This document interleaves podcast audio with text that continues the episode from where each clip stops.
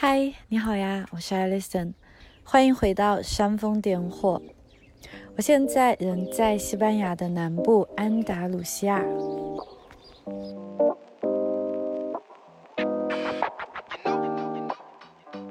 在一个深山中的农场里，有十来只狗狗，两匹骏马，三只猫咪，还有数不清的小鸡。从里斯本来到西班牙的南部，也是从大西洋过渡到地中海的一个地貌的感觉。在安达卢西亚进入到我的眼帘当中，我的第一反应是：哇，好干呐！这里的群山没有了葡萄牙的那一种绿，在烈日苍茫的天空下，它看起来干旱又神圣无比。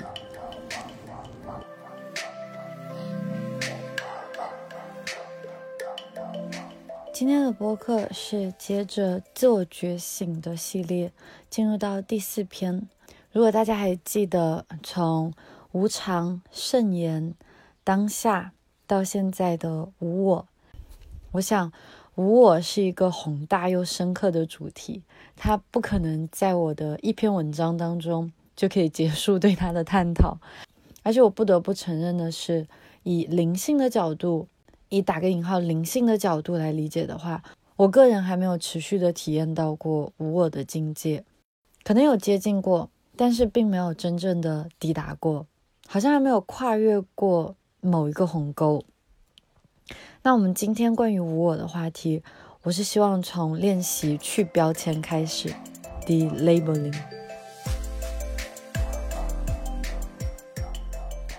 我要先讲一个爱情故事。我差点就成了一个妻子，他的妻子，这是什么意思？虽说一对情侣的关系是以共同的经验所塑造，往往富有弹性，还有深浅。不过，如果一定要以线性的延展时间来计算的话，我与先生在一起早就越过了七年的界限。很显然，我并不认为在一起的时间长短可以衡量两个人感情的深浅。我们都听过七年之痒啊，就我个人的经验来看，好像不太对劲。我之前在分享我向你保证，我们不只拥有一个灵魂伴侣的那一期，好像和大家有聊过这个话题。在我看来，明明随着时间空间的扭转，两个人的关系可以一次次进入下一场巅峰。人际关系实则是复利的结果。一段爱情如果走到七年之痒，那是一场零和游戏，不是每个人都把婚姻当做博弈的。没有人告诉我们，爱情也可以七年之巅。好的关系经过长线投资，也会复利倍增幸福感，是可以一次又一次进入巅峰的。等等，我这不是撒狗粮，先不要走，而是要对爱情充满希望。是的，我们两人的感情源于种种原因。在前十年，进入了一种我还无法描述的境地。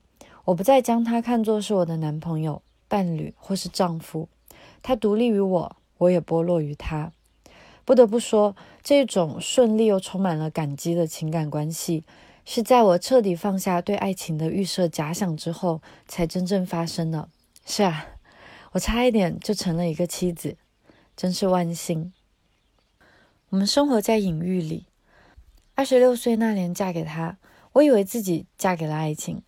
起初我以为不顾一切从小便熟知的中国婚姻习俗就是独立，就是叛逆，甚至就是真爱。例如彩礼，例如结婚硬照，例如钻石、黄金等等，世间的所有仪式一概都无法表现我爱上他的那种体验。爸爸妈妈知道年轻的我们真心相爱，便也并无多虑。就这样。年轻的我还以为只要减少了形式的表达，就和他建立了一种简单并自立的婚姻关系。谁知道那个对丈夫有所要求，更甚的是对自己作为一位妻子的畅想，占据了后来的新婚生活。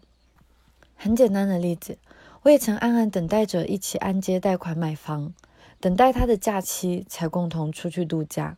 我的生活全然变成了我们的生活。殊不知，这是为人父的身份带给我的陷阱。我当然还是原本的我，他也只是年少轻手的他。两个大孩子喜结连理，一不小心就坠入了社会规范所定义的夫妻关系的角色，怪不得总是走的步履蹒跚，有点彷徨，有点迷茫。我先生他这个人一向是一个极具批判性思维的人，他对事实与观点的刨根问底，常常惹怒还不太懂事的时候的我。倒也并不仅仅因为他是德国人，虽说一个人的个性是其社会文化环境的集合体，然而比起大多数的德国人来说，他还要更独立，还要更自主一些。正因如此，我才更加的吃惊。真的是直到最近的一年，他才坦然告诉我，他原来是多么受困于丈夫这个角色，以至于他甚至会有意避开任何与陌生异性的日常接触。没错，自从我们拿到了那张两人都不太瞧得上的结婚证书以后，他就多年来都活在与异性保持社交距离的日子里。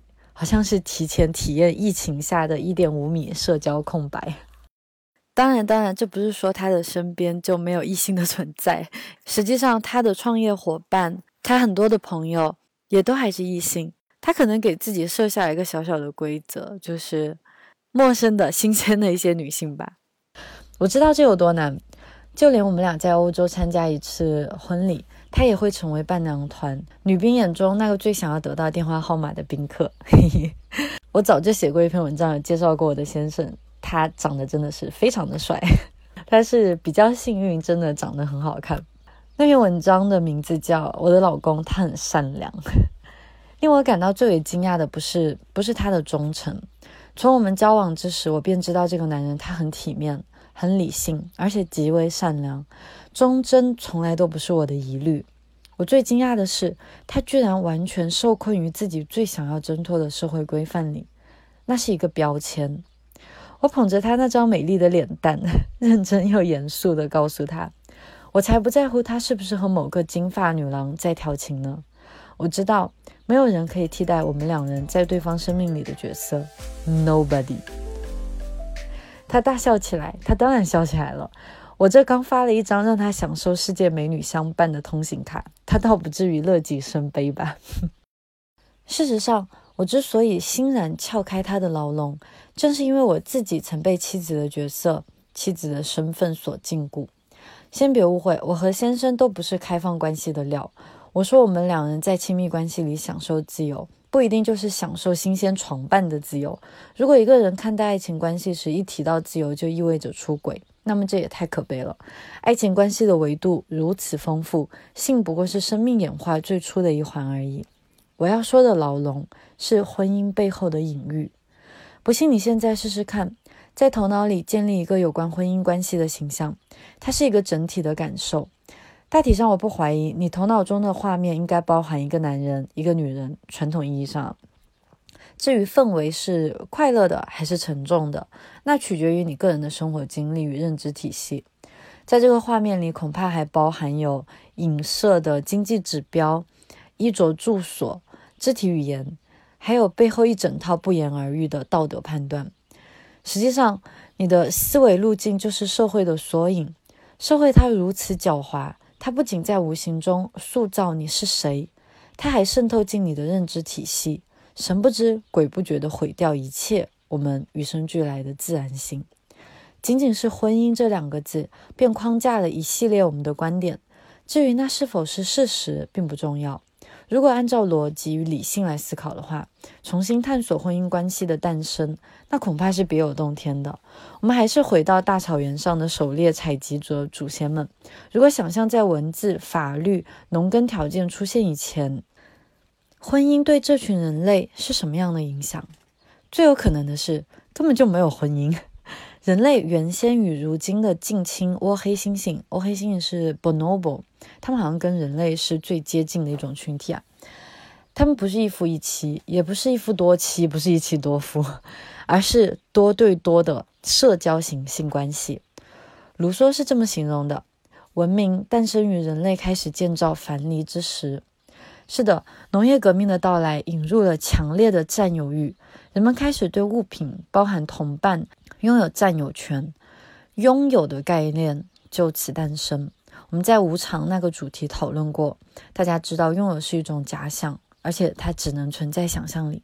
但是人类的能力，正是因为我们懂得想象啊，在爱情发生时，在云雾般梦幻的疯狂荷尔蒙的刺激下，拥有对方这一概念，恐怕只是适用于一时的一种浪漫冲动。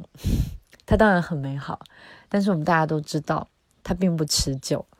说到底，婚姻是文化的产物，或者说爱情与金钱、权力、财产一致，它的产生大概是偶然随机，却导致了必然性后果的。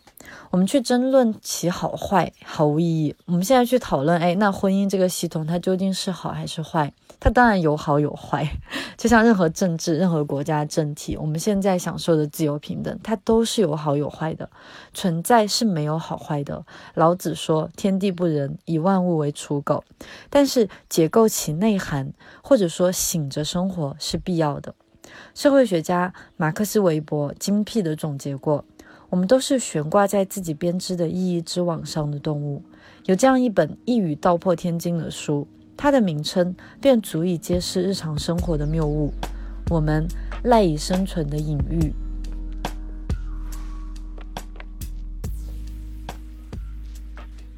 既然聊到标签，其实也可以复习一下圣言那一章节，我们聊到语言的这个游戏。你还记不记得庄子在千年前我们在学习逍遥游的时候，他有提过一个问题：天之苍苍，其正色耶？天空的蓝色是它真正的颜色吗？什么才是真实？那是哲学家前赴后继的发问，什么本体论之类的。物理学家可能会更接近一些。很简单的比喻，我们眼中的蓝色，在蝙蝠看来又是什么样的颜色呢？人类听觉极限在两万赫兹左右，海豚、鲸类听见的是什么？我们根本无法想象。甚至是我们家的狗狗、猫猫，它们听见了什么？我们也不知道。事实上，科学家研究发现，动物们使用的声音，人类能听到的还不到百分之十。那又凭什么以人类的命名系统来确定真实呢？现在物理学家知道，颜色是光的频率，人眼也是依据进化而调整到与太阳光相同的敏感度的。这很有趣，就好像我们知道颜色，它首先是光的表达，它是光的频率。那我们的双眼，我们能够。解构的颜色，我们能够解码的颜色，也跟我们的硬件设施有关。我们人类现在进化是以太阳光的频率为主导的。那别的生物呢？或者植物呢？他们是如何在看见（打个引号的看见、听见、嗅见什么东西） 这些？我们到到现在为止，都只是以人类的角度在描述、在观察，它与事实。并不一定就是相符合的。天空之所以看起来是蓝色的，是因为大气层的存在。我们知道太阳是七色光，其中的蓝光能量较高，散射能力强。这并不代表天空等于是蓝色的，只是它看起来在我们的人眼当中看起是蓝色的。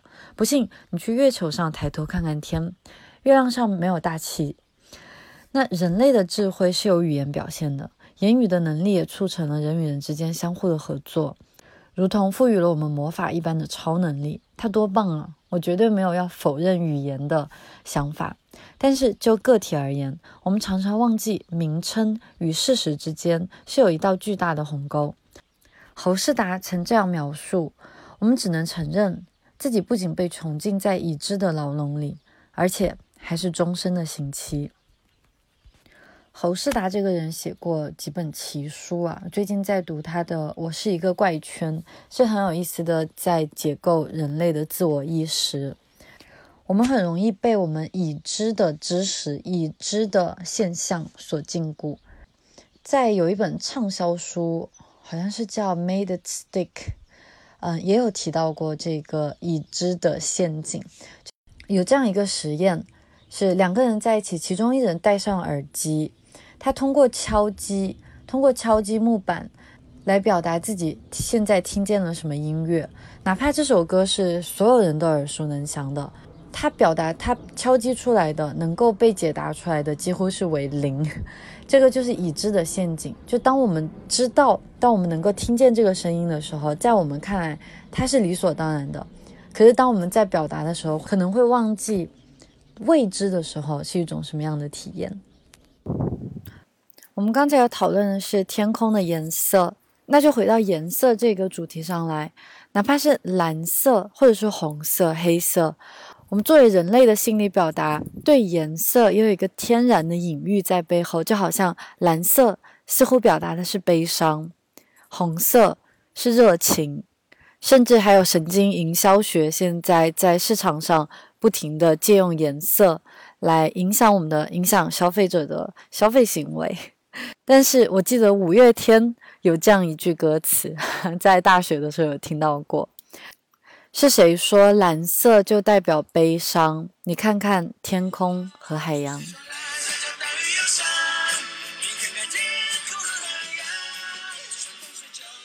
在探索无我的过程中，我一次又一次挣开枷锁，但是当然我看见了更大的牢笼。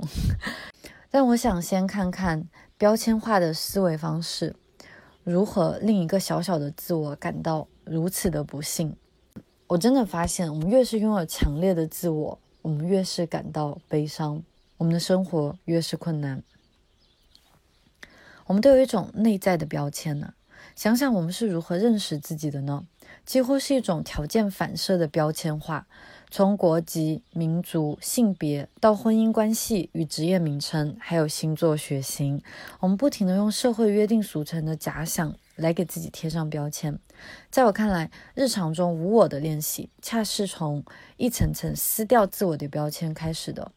从身份的角度来看，我贴过数字有名、射手座、文科生、文艺青年，还有那深刻烙印在每个人心底的道德判断。我是个好人，可能还有点聪明。没错，心理学家通过实验已经反复验证，个体自夸的程度比我们想象的要过深。哪怕是人群中真正优秀并且态度谦逊的人。总而言之，我发现啊，越是在自身标签属性，就好像无形的纹身一样，一不小心，一种对自我的认知便会是持续一生的顽固不化。就好像我老是认可自己是一个文科生。我在面对科学的时候，总是有那么一点点的胆怯，但其实这个真的只是我个人对个体的、对我自我的成见。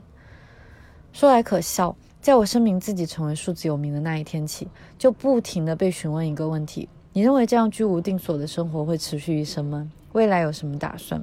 这不仅仅是对于数字有名了，这是我们日常生活最常用的一个聊天的。影子，我们总是会去问别人，哎，未来的打算是什么？别人结婚以后会考，会想想，哎，什么时候要孩子？然后小孩出生以后，什么时候读什么小学呀？哎，要考什么样的大学？要不要出国呀？总是在考虑未来，这是一个极好的问题啊。同时，它也是一个呈现了人类终日不得安宁的坏问题—— 未来导向。实话说，哪怕是最传统、最乖巧的一对夫妻，也无法保证当下的生活状态就会持续一生。我们对未来的一切保证，都只是当下的浪漫冲动，和未来并没有什么实质关系。因为我们能够拥有的只有现在。这也是为什么甜言蜜语、山盟海誓如此不靠谱的理由之一。一开始，我发现不仅仅是自己。包括身边的一些朋友也会因为自己游民的身份而陷入一种莫名其妙的焦虑。嗯，如果一直在一个地方待着，那这还是游民吗？更甚的是对安稳有一种难以名状的恐惧。是的，当我发现标签化的问题时，我做的第一件事情便是退出不必要的社交游民群，包括是相关的微信群，因为媒介设计的原理，微信的闲聊属性远远大于 Slack 或是。脸书群组的主题或是信息交换属性，那当然一是减少我手机的内存，大家也知道数字极简主义；二是减少群体认同，就是法国激进社会心理学家勒庞口中的那个集体心理的乌合之众。实话说，我越发的感觉到孤独是一种恩赐，独处是一种恩赐。我的一切平庸都源于自己轻易便可以融入群体。这些都只是身份的标签。想想作为一个妈妈最常说的那句话：“我这是为了你好。”一个操碎了心的慈母形象就此烙印。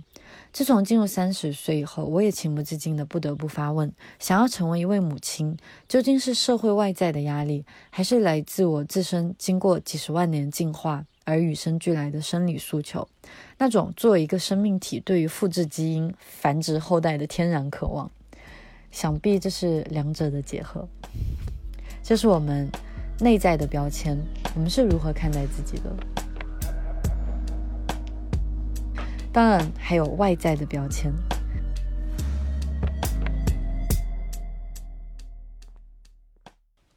我们的大脑仅占体重的百分之二，却占人体代谢负荷的百分之二十。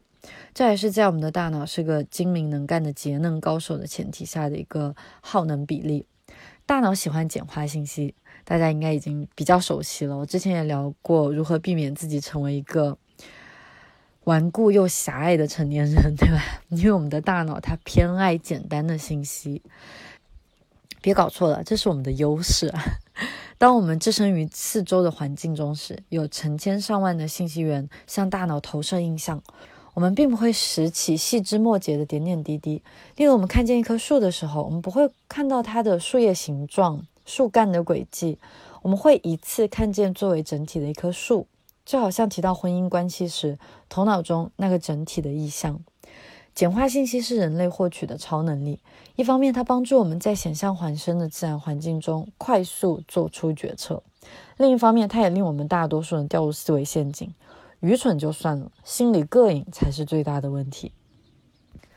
是的，圣言那一篇我们已经聊过语言的局限，给周遭环境与事物贴标签，其实就是在树立价值观。例如，你可以认定死刑是合理的，极力反对堕胎，男人就应该大口吃肉、大口喝酒，娘炮不太对劲等等。那么，这一切的观点与衡量，便是简化好与坏的标准。世界就此一分为二，非黑即白。不管是庄子还是老子。我觉得我们最需要理解的是，一旦我们以一分为二对立的状态去看待生活的时候，那自己就被分裂了。庄子有一篇，有整整一篇叫《齐物论》，他讨论的就是不要区分，没有区分。一个人的脑子若是认定世界应该有应有的样子，那矛盾与痛苦必然无处不在。树木并无区分好坏，它们顺应季节，感知温度，发芽或是枯黄，那是好。那有好，那有坏吗？我还是举个爱情的例子。假如我对爱情有一种特定的期望，浪漫、真心又热烈，那么当我的伴侣错失了一个节拍，例如他忘记了纪念日，没有帮我系上松开的鞋带，或者无关痛痒的口角。都会直击要害，令我怀疑这段感情的纯粹性。那么心痛神伤必然是日常都在上演的戏剧桥段。这种对爱情的描述与设想是一种唯一真理观。只要对方不按照自己的意图行动，那我自己便会痛苦不已。实话说，这还真是我曾经历过的所有恋爱关系的写照。不过是自己在让自己痛苦。当然，这个例证不仅仅适用于爱情。它可以扩大到一切人际关系之中，你会发现，与家人、与朋友、与同事，甚至是与陌生人的交往，我们都无时无刻不由自主的在以某种预期等待回应。当对方的行为或是言谈与之标签不相符的时候，矛盾撕扯便产生了，人际关系的烦恼自然无处不在。就好像我们总是假想对方应该很尊重我，对方应该很友善。这个应该一出现的时候，可能对方现在正在经历一个你无法理解的一个过程。这并不代表他就是一个坏人。所以有时候我们应该，我们应该，有时候我们可以努力看看，试图去理解一下别人的愤怒、别人的鲁莽和冲动。他不是针对我的，不是针对我自己的。他的一切情绪的表达，或者在我们看来他是错误的表达，其实是他自己要与自己和解的部分，和我们没有关系，真的没有关系。以这样的角度看待问题，生活真的会非常的轻松，因为几乎没有了任何的人际关系烦恼。当然这是一个理想化，我也只是在努力当中，但是真的会发现自己有所好转。我有一个去标签的计划。首先呢，我们当然要认可贴标签，它是一种极其自然的行为，并且在大多数日常活动里，它都令我们收益颇丰。正是因为人类拥有信念，我们才得以成为人；也正是因为我们的大脑懂得简化信息，我们才得以如此成功的合作与玩乐。但是，标签化的思维模式是致命的。他一不小心就会强化原本漏洞百出的观点，留下刻板印象，并且限制个体的认知与发展，从而降低我们的生活质量。我们对世界的主观认知要大于客观事实。小孩子的生活都是在当下的，童年的世界暂时还没有对过去的依恋，也还没有对未来的担忧。我们对自身甚至浑然不知，完整的活着，可能在。四岁以前，是真正我们每个人都体会过无我的一个状态。每个人都经历过这么一段极具好奇心，在日常生活交流中又建构起来对好与坏之分的经历。同时，我们也从父母的关系里第一次解构对婚姻、对爱情、对工作，甚至是对食物的影响。我还记得二十六岁那年，刚刚搬到德国。是最直面的面对我与先生的饮食冲突，什么面包、奶酪、半熟糖心放在酒杯里的鸡蛋。随着旅行的量级增大，一些在曾经不可想象的饮食习惯，如今也深入我的骨髓。我竟然会在一些时刻，如同渴望家乡的食物一般，垂涎德国的餐饮。那是一次次私下成年饮食标签思维定式的结果，它从根本上。扩大了我的橱柜。侯世达的那句引用还没有结束，他继续说道：“幸运的是，我们可以不断的扩大这个牢笼，事实上可以无限扩大。”这篇文章的主轴例子关于爱情，它固然重要，毕竟亲密关系在很大程度上决定了我们成年后的生活质量。不过，实际上真正要加以防范的去标签主题。隐藏在日常生活的方方面面，比如你想想看，在我们的词汇表里。性别代表了什么？时间代表了什么？知识是什么？甚至人生是什么？性别的固化恐怕是我们这个时代的第一次清醒。每个男人和女人都是具有双重性的，男人的内在有男人也有女人，女人的内在也有男人也有女人，没有一个人只是男人或女人。不信你看看你自己，我真的认为我们每个人都是雌雄同体的。我们从小到大都听说，时间是金钱，知识是力量，人生是赛跑或是旅行，这些都是潜移默化的隐喻啊。哪怕他们再是精辟，也不一定就是事实。时间真的是金钱吗？知识真的是力量吗？这些恐怕是以一种功效主义，完全在资本主义发展过后建立起来的一些对生活的看法。在我们赖以生存的隐喻一书中，语言学家乔治莱考夫与哲学系教授马克约翰逊对此有过精辟的解读。当我们看到“争辩”一词的时候，自动便会联想到战争。然而，如果我们肯将争辩比作一场舞蹈，那么我们在面对冲突的时候，便会以不同的眼光、不同的心情去对待。书里这样描述：试着想象存在这么一种文化。在这种文化中，争论不再被看作战争，没有人赢或输，攻击或防御，赢得或输掉也没有任何意义。想象一下，有这么一种文化，争论被看成是一种舞蹈，参与者就是舞蹈演员，其目的是以平衡愉悦的方式来进行表演。在这样的文化下，人们将以不同的眼光去审视争论，与不同的心情去体会争论，以不同的方式去进行争论，并以不同的口吻去谈论争论。甚至我们可能干脆不把他们所做的视为争论，他们只是在做某种不同的事情而已。把他们说成在争论会很奇怪。如果以最可能中立的方式来描述我们和他们之间的文化差别，我们可以说，我们的话语形式是以战斗语言来构建的，而他们的则是以舞蹈语言来建构的。我们心中臆想构建的意象，往往比实际发生的情况更强而有力，这是危险的。我们与生俱来的正视偏差，会一步步将自己推下深渊，不停地搜寻与自己观点相当的例证，而拒绝听取反方证词，最终生活在幻想里。事实上，我听过最好的一个建议是：每当你发现自己对世界的认知脉络清晰、逻辑缜密时，你都应该小心谨慎，因为这正是你陷入了思维偏见的标志。当你的一切价值观、思维认知都符合逻辑时，极有可能你陷入了以偏概全的状态。世界是复杂的，宇宙并不关心你的健康幸福，宇宙甚至不关心太阳。我们为什么还那么纠结于自身的价值呢？当然是因为我们是社会性动物。写到这里，我们聊的还只是进入无我状态的最初级尝试，撕掉一层层我们对自己的描述。事实上，根据社会学家库利的镜中我理论 （The Looking Glass Theory），我们认识自己的过程实际上是基于他人对自己的反应和知觉所产生的。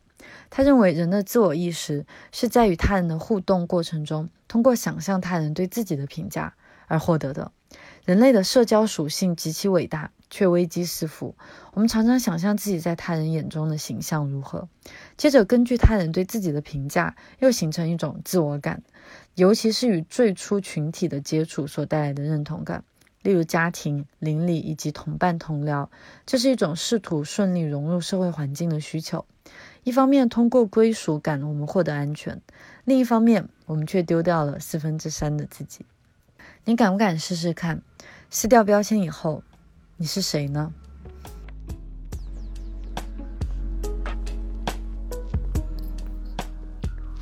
想想看，我们每个人究竟有多少张脸庞？做情人时的脸，做子女时的脸，做老师时的脸，做家长时的脸，哪张脸才是那个始终似乎贯穿一致、保有自我个性的模样呢？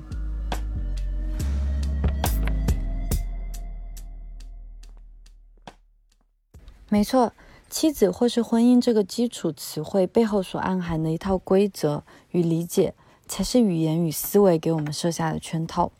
我所理解的爱情与婚姻，即使再有桀骜不驯、纯洁天真，在远离传统意义下的东亚风俗，也不过是无限接近西方文化中的另一套牢笼罢了。嗯，那干脆直接播下妻子这个角色吧。我不是他的妻子，我不是他的 Alison。我们之间没有附庸束缚的关系，而是个体的选择。在一起是个体的选择，不是因为我们是夫妻。相互束缚的关系很快就会破裂，这个很好理解吧？这不，刚刚离开了两个月小岛的夫妻旅居生活，我独自背上行囊，开启了接下来近一个月的独处时间。穿梭过里斯本的喧嚣与乐章之后。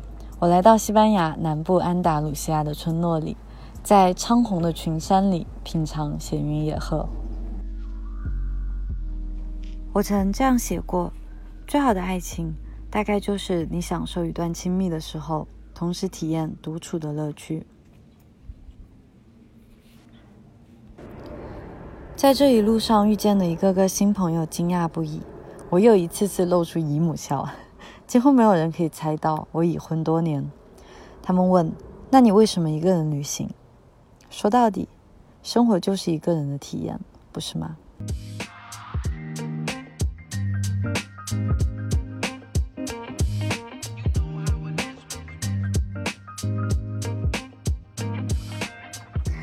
这是我们今天的内容。今天聊到的是无我的，算是一个前章吧。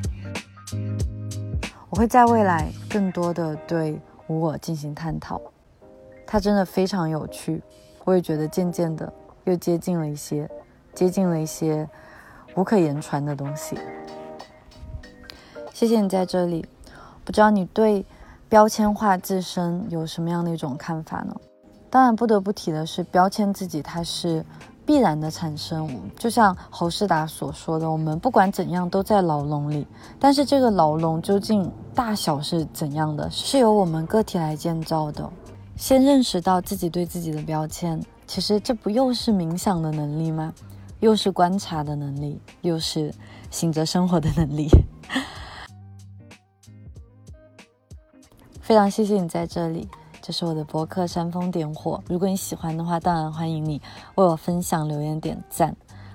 我也很期待可以看到你的一些见解、你的一些想法。就好像是无为的那一期，活在当下的那一期，我也想邀请你，可以想想看，你的身上现在贴满了什么样的标签。对了，不知道你有没有发现，煽风点火的封面终于修改了。从二零一九年是在哎三月份左右吧，我应该是在那个时期第一次在布达佩斯的时候录制了煽风点火的第一期内容，用了也是刚到布达佩斯拍的一张很奇怪的照片，现在终于把它换掉了。而且非常感谢，是来自于我们煽风点火的听众七零二娃。七零应该是看不下去新 Awake 的淘宝店铺视觉设计怎么会这么烂，因为是我自己做的，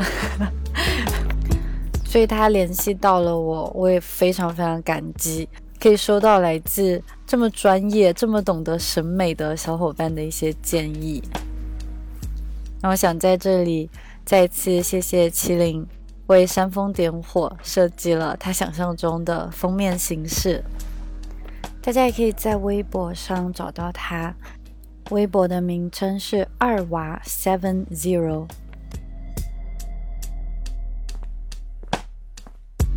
好，大家也可以在微博上找到我，我的名字是爱丽森王，也分享个。也分享个小小的秘密，像七零，它的名字叫 Seven Zero，是数字指代了它的名字。我的 ins 账号叫 Alison 王，然后 three three 就是 Alison 王三三。大家如果感兴趣，可以在 ins 上找到我。那这个三三其实就是我的小名。我没有在任何平台分享过，只有听播客的你知道哦。所以以后你们可以在 B 站、在其他平台留言给我三三。好啦，算是一个我们小小的暗号吧。大家刚才有没有听到小狗的叫声啊？我现在正坐在房子的前庭，然后突然有两只小狗就跑进来了。它是我们住家在照顾的两只 puppy。我前几天带了其中一只来到家里一起玩，它和我睡了三天。没想到今天它带着它的好朋友，带着它的妹妹一起来到我家里，所以我现在要把它们赶出去，因为它已经在我家里便便了。这是一个苦涩的笑声。那我们今天就结束这期播客啦，这是我们今天的节目，我是艾丽森，谢谢你在这里，我们下次见。